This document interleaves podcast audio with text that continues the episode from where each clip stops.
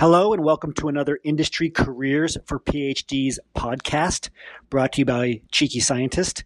I'm your host, Isaiah Hankel, and today we will be talking with Craig Peterson um, on immigration issues for international PhDs. If you're interested in getting access to the full interview, um, and, as well as getting access to all of our job search materials, our complete job search blueprint for PhDs, and our private job referral network for PhDs, go to cheekyscientist.com backslash association to learn how to become an associate.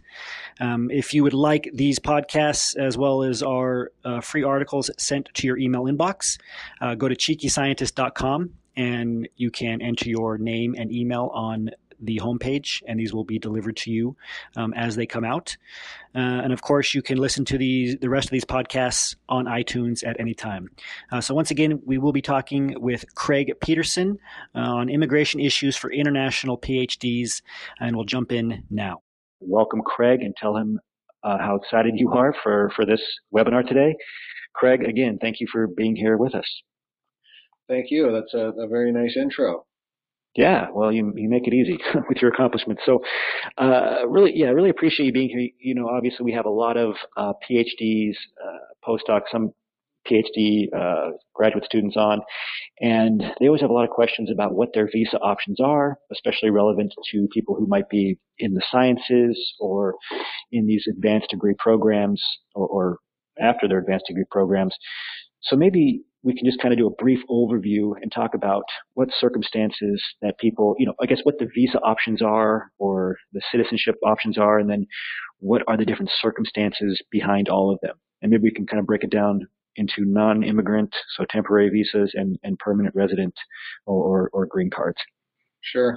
I wonder if you could, and maybe this is a guess on your part, but any idea how many of our listeners might be inside the United States right now or versus outside? Yeah, great question. So if you're in the United States, why don't you type in yes? If you're not, why don't you type in no into the chat box?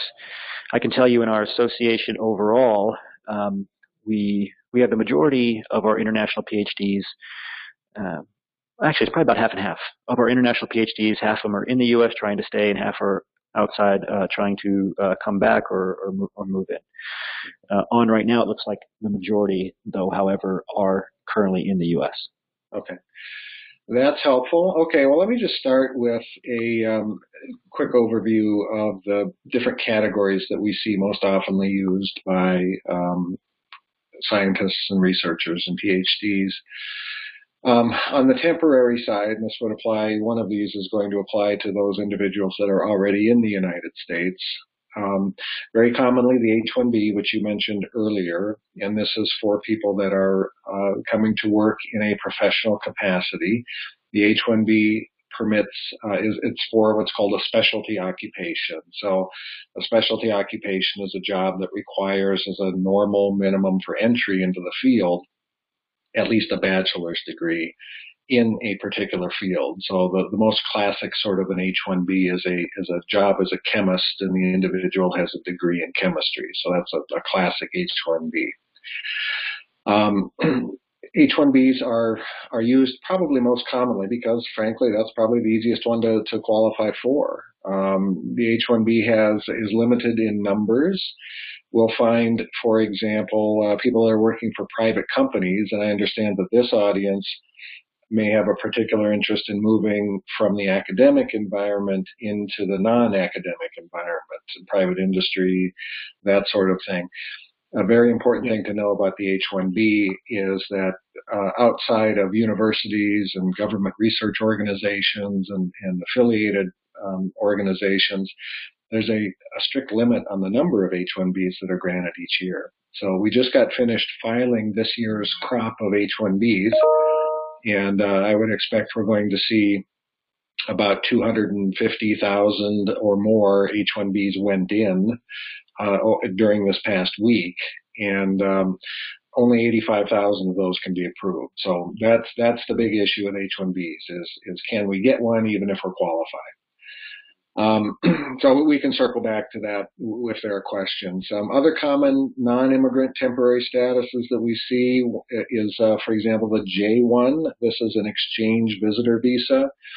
And the purpose of this visa is to enable people to come from other countries into the United States in a variety of different capacities. There are, I believe, 13 different categories of J1s. There are students, there are professors, there are research scholars, there are other um, categories such as trainees and camp counselors and people simply working over the summer uh, that are in, in um, academic programs in their home countries. And so it's used for a variety of different cases, but it is used a lot for scientific researchers. That's a visa that is operated by the U.S. Department of State. And, and again, its primary function is exchange. So the whole idea with the J1 is people come to the U.S. for a period of time, a particular purpose. And at the end of that program, the hope is that they go home and say good things about the United States. So it's a tool of public diplomacy is what it is. Um, so, so the goal of moving from that university in the United States, uh, where you may have pursued a PhD or done a postdoc on a on a J1 visa, into industry, may get complicated by a feature that some J1 users have: this obligation to return home for two years before getting an H1B or a green card, permanent residence. Um, sometimes that applies, sometimes it doesn't. Um, so it, it, it, doesn't, in a lot of cases, it does not apply at all. Um, but, you know, we, will circle back to that as well. Uh, so then we see the O1, and this is for um, individuals of extraordinary ability.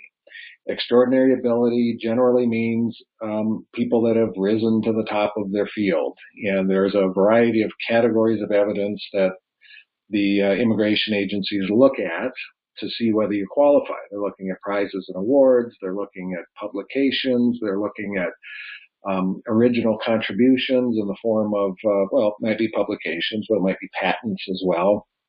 They're looking for discussions about your work in the scientific literature or in major media. Uh, they're looking for other indicators of distinction that might be a very high salary compared to others. Um, so you have to have a few things. You've got to have um, information in, in several different categories to qualify for that one. And that the O1, the way that that is structured is kind of similar to a couple of the green card options that we see. Um, and then we have a couple of others, the, um, the F1 student visa. So I, I wouldn't be surprised if uh, several of our listeners aren't on the F1 student visa right now pursuing their PhDs. So the F1 um, allows just that to pursue the academic program, but then after graduation, it also has uh, an employment option called optional practical training. And people that are have degrees in science, technology, engineering, or mathematics can first get 12 months of practical training, and then they can extend it for up to 24 additional months for a total of 36.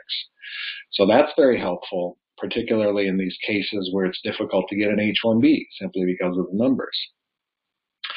Uh, another thing that we see, this is not for employment specifically, but people do come occasionally to do simply to do independent research, and that can be done under visitor visa doesn't allow for any employment, mm. um, so it can't be something where there's a U.S. employer or even a foreign employer, but, um, but uh, it, it, permits research for up to six months. So, so those are the most common non-immigrant status. So non-immigrant essentially means temporary, people that are coming here for a particular purpose for a period of time, but are not pursuing permanent residence. Mm none of those none of those categories itself will turn into permanent residence. Uh, some people think if I simply stay here uh, um, a certain number of years as an H-1B that I become a permanent resident. No, that doesn't happen. Um, now, you you can uh, while in an H-1B, and this is really the H-1B is the best of these categories for people that do intend to seek permanent residence, uh, because, because the H-1B has what's called dual intent. It can be used for by people that intend to remain in the U.S. temporarily uh, and then leave. It can be used by people that, that are actually in the process of applying for permanent residence.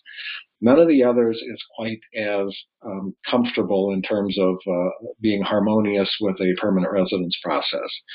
Um, for example, the, the, the B visa for visitors or the F visa for students these are visas that in order to have it, in order to get one and keep it, you must have a residence outside the United States and no intention of abandoning it. And so someone in one of those types of statuses that is going to launch a permanent residence process needs to understand that there are conflicts there. And sometimes it can be done if there aren't other options, but there are certain things that need to be managed there. So, and we can circle back. And I know that a lot of this um, session will be question and answer, so uh, we can certainly come back. Um, some of the mm. permanent options that we see um, in the terminology here, I'll, I'll, I'll, go at this a couple of different ways. Some of you are familiar with these terms, some are not. Um, EB1, and that is shorthand for an employment-based permanent residence option in the first preference. Okay, EB1 um, has a few different types of application. One of them is what's called an alien of extraordinary ability. It's a lot like the O1. It, in fact, it has the same categories of evidence, and the standard is is described very similarly for people that again have reached the top of their field. Um, so extraordinary ability, and then there's one called outstanding professor or researcher. That's also an EB1. And then the third kind is for multinational executives and managers. And these are people that work for companies that have, that might be headquartered in the United States or might be headquartered abroad, and they have at least one subsidiary or branch office or affiliated company affiliated by common ownership somewhere else. And it's possible to, um, to pursue a green card through that. Hmm. Um, the nice thing about these EB1 categories, all three of them, is it is not required for the U.S. employer to first go and search the U.S. labor market to see if there are qualified U.S. workers. That process is called labor certification, and it is not required for any of those EB1 categories. Um, so that uh, that's nice. Um, the next one we see is the EB2. So again, employment-based second preference. Um, you've got uh, what we see there most commonly is the advanced degree professional. And of course, if you are with a PhD, you have an advanced degree. Uh, but it's more than that. It can be a master's degree. It can be a professional degree like a law degree or a medical degree or veterinary degree. Um, it can also be uh, if the job requires at least a bachelor's degree plus five years of post baccalaureate experience, that can be considered an advanced degree for purposes of applying in that EB2 category. So we see those, um, and this is where the national interest waiver falls as well, the EB2. So national interest waiver cases they share this nice feature with the EB1s in that no labor certification is required, so no requirement to show that there are no qualified U.S. workers. In fact, that's what's being waived in the national interest waiver. The waiver of the requirement to have a labor certification and even the requirement to have a job offer. So those, those things are waived in the national interest waiver. And let me backtrack just a little bit to EB1. The sure. extraordinary ability um, type of application, that does not require a job offer either.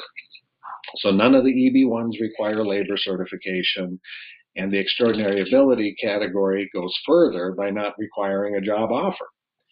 The other two, the outstanding professor and researcher and the multinational executive and managers, those both require um, permanent or at least indefinite job offers from the um, U.S. employer. Okay. Hmm as does the EB2 Advanced Degree Professional. That requires a job offer. Um, the National Interest Waiver does not. There's also an EB3, and these are for professional and skilled workers. Um, certainly, you can do that if you have a PhD or an advanced degree, but generally, the EB2 category is going to be preferable for in, in most cases. Uh, and of course, the EB1 is is even more preferable. Now, there is a some of you that are from India and China are are wondering, you know, why why does it take us so long to get through this whole process where a person from Canada or the UK, for example, might be able to go through much more quickly. And, and this is a structural issue with the U.S. immigration system. With, with the green card process, the permanent residence process, there are 140,000 new ones available each year across all of the categories. Okay, so there there is a fairly large proportion, 28%, almost a third of them are set aside for these EB1 categories. And because not that many people qualify under any of the EB1 categories, they don't use them. Uh, so so there's never they never run out of EB1s simply because people don't don't qualify. Um, now, so the ones that don't get used, they do spill down to the next category, the EB2. So that increases those numbers. However, we do see more people that do qualify for the EB2 categories. Okay. So aside from um, dividing the total number of 140,000 up between these categories, we have a further division. There are per country limits. And so the nationals of any given country cannot claim more than 7% of the total um, quota. Okay? This is where our problem and the real disparity comes in because we we don't find our our permanent residence applicants coming from around the globe in equal numbers distributed everywhere. Uh, there are definite patterns. There are many, many more applicants from India and China than there are from Iceland or Cameroon, for example. Mm. So, you know, Iceland and Cameroon, they never approach using 7% of any of these categories. But from India, um, they do. They exceed it every year. And what happens when, the, when that 7% quota is reached, that's all the people from India get that year.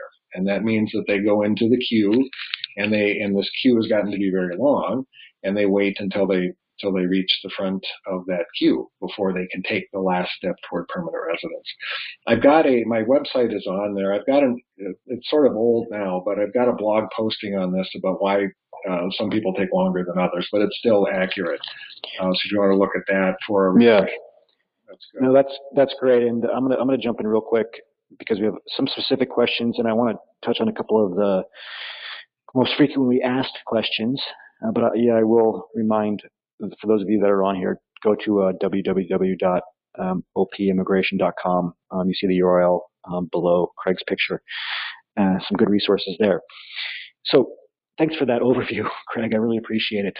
Um, a lot of a lot of listeners, do, you know, they don't really understand what the different options are. Um, certainly, they have a hard time figuring out figuring out which options are best for them. First, I want to ask just overall, Craig, and I know it's on a case by case basis, like you just said, you know, what country you come from and so forth. But if you are an international PhD, you want to work for a company in industry, on average, what is the fastest, the most effective way to make that happen, one way or another? I mean, besides getting, you know, married or whatever, but in terms well, right. of finding an employer to sponsor you, like what? Let's just go right to the heart of the matter. What's what's the the best best practices? Well, the, the first option is the H-1B. Um, that is, um, it's more cost effective than some of the other options. There's a little bit less work that goes into it. So if an H-1B is available, either because we're we're filing, you know, right now at the start of the season, or if you're going to work for a for a university that's not subject to that annual limit, we always look at the H-1B first. Um, and that can be arranged in as little as uh, 30 days or less. Mm. So, so that's faster uh, than than the other options and is cheaper. Um, when that's not available, though, for private industry jobs, as most of the year it isn't, we have to look at other things. Um, so the other thing that we would first look to is an O1. So, so can do we have enough um, in the, in terms of publications and distinctions to support an O1 application? Um, another thing we could look at, um, and this is actually cheaper, but it's a little bit of a of a conflict. Uh, the J1, as I mentioned, has this trainee option. And if a person has completed a degree outside of the United States, it is possible to come in for on the job training um, at a U.S. employer. Now, this isn't for the purpose of of keeping that employee long term. That's that's not really the purpose of the J1. It's to send people home. Um, but if, if simply getting some skills and exposure to the U.S. employment um, market and uh, working at a U.S. employer is the goal, then the J1 can facilitate that. Hmm. So we look at the H-1B first, and then we look at the O, and we might look at the J, depending on what the goals and requirements are. Well, let's okay, let's and let's flip it around because we're always encouraging the attendees to look at it from the company's point of view. So let's say I'm an employer and I want this candidate bad, and I'm going to do whatever it takes. Money's not an issue. What's the fastest way to get them hired and their uh, international PhD? Uh, it's still an H-1B if they're available and and the O1 and if I really want if I'm the employer I really want that person and I want to keep them you know it would be in that order the H1B and the O1 and then the J1 if we can't do anything else um, and there's no other option outside of that, even for permanent residents. It, it all has to go well, through. Sure, there there are, but but then you have to drop the word fast. um, mm. So if I if I if we have an international PhD who's outside the United States, if even if we're really good and we've got lots of publications and distinctions, and we would qualify for the EB1 extraordinary ability, um, it's going to take a month or more to put that together and file it it is possible to pay a little extra money for expedited processing and have them, uh, the immigration agencies look at that in about two weeks. Hmm. That sounds fast, but getting that approved does not enable someone to simply enter the United States. That is, that's what's called the petition. But after approval of that, when we have someone who is outside the U.S., that approval goes to the U.S. Department of State, and and then we start what is probably a six month process to set someone up for an immigrant visa at the U.S. consulate. So, so nothing fast about that really. Uh, not faster than the H, and it's not faster than the O1. So it's six months still, even yeah, if it's oh, at least, processing. Yeah. Right, and there's and this is again this is for people outside the United States. Somebody that's inside the United States um, there is a different option for finishing up. We, we, still have the same requirement to file a petition. We can probably get it expedited with an extra filing fee. Uh, but then there's something called adjustment of status, and that is changing a person from whatever status they have in the U.S. Let's say it's an F1 or or an H1B. Uh, into a permanent resident. And then that's much more stable. The person can keep working. They have access to a different. Oh, great. So if they're already in the U.S., there are advantages. More options.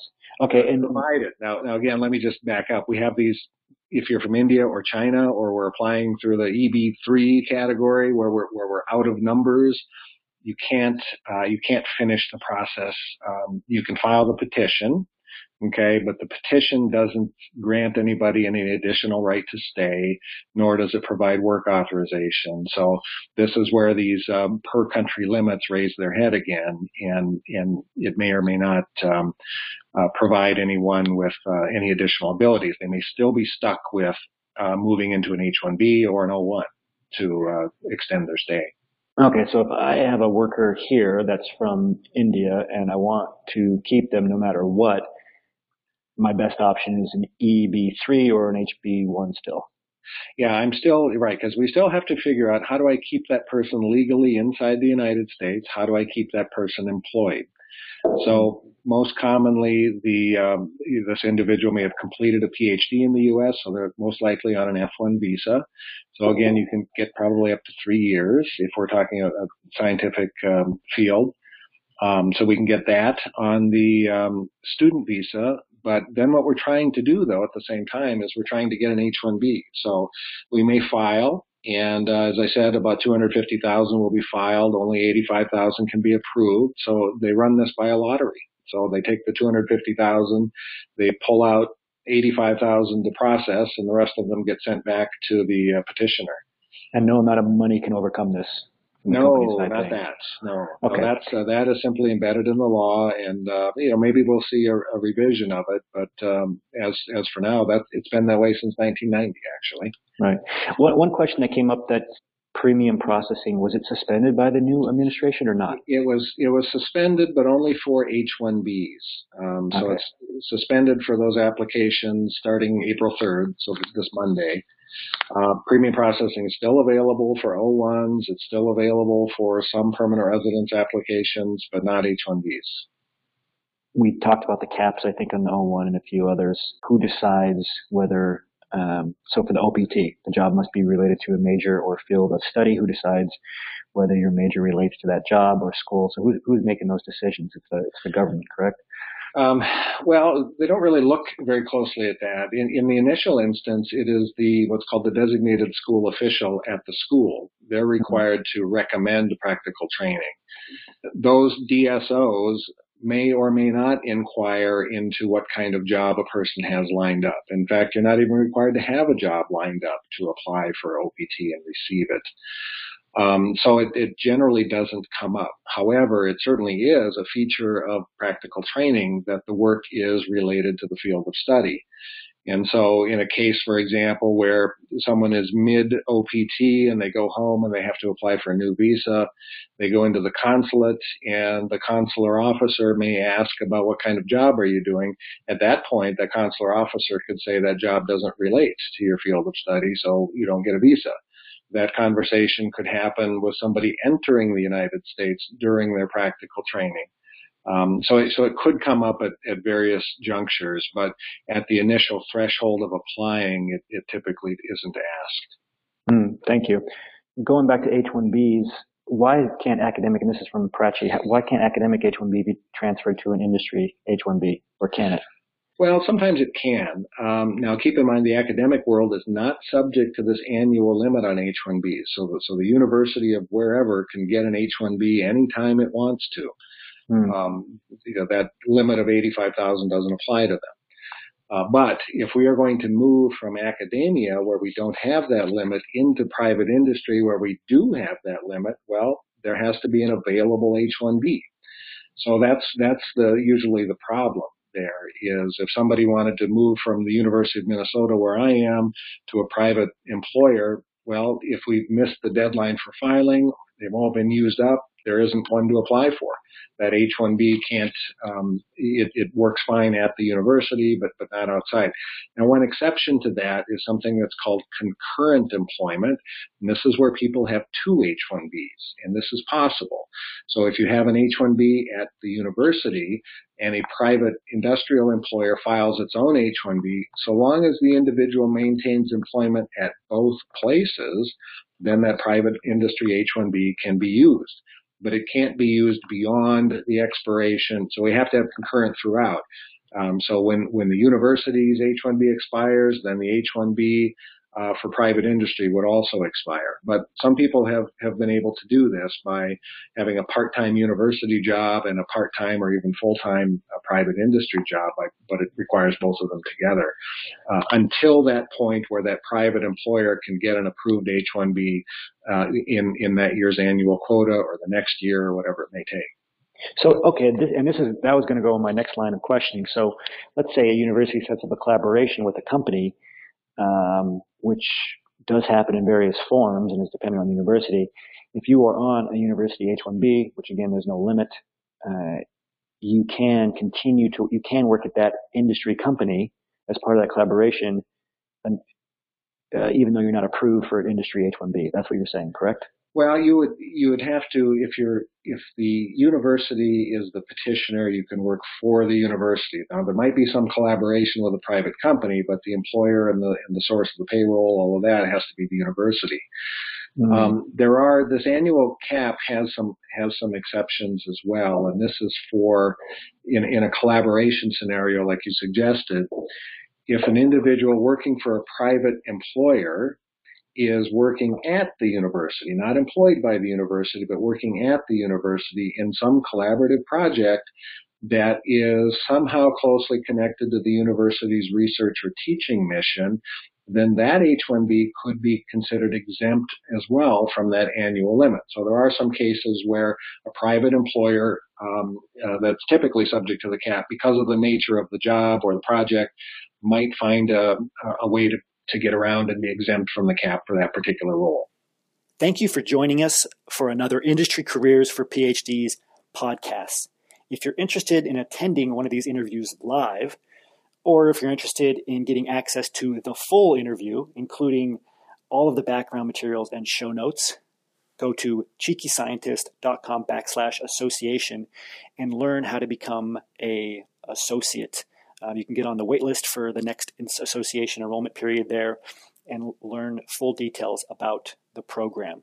It's a program specifically designed to help PhDs transition uh, into top industry positions. If you would like to see receive more of these interview highlights uh, via our podcast uh, sent directly to your email, go to cheekyscientist.com and email subscribe under where it says Start Here. If you haven't already, you can also subscribe to this podcast on iTunes. Um, until next week, remember your value as a PhD and start thinking and acting like a successful industry professional.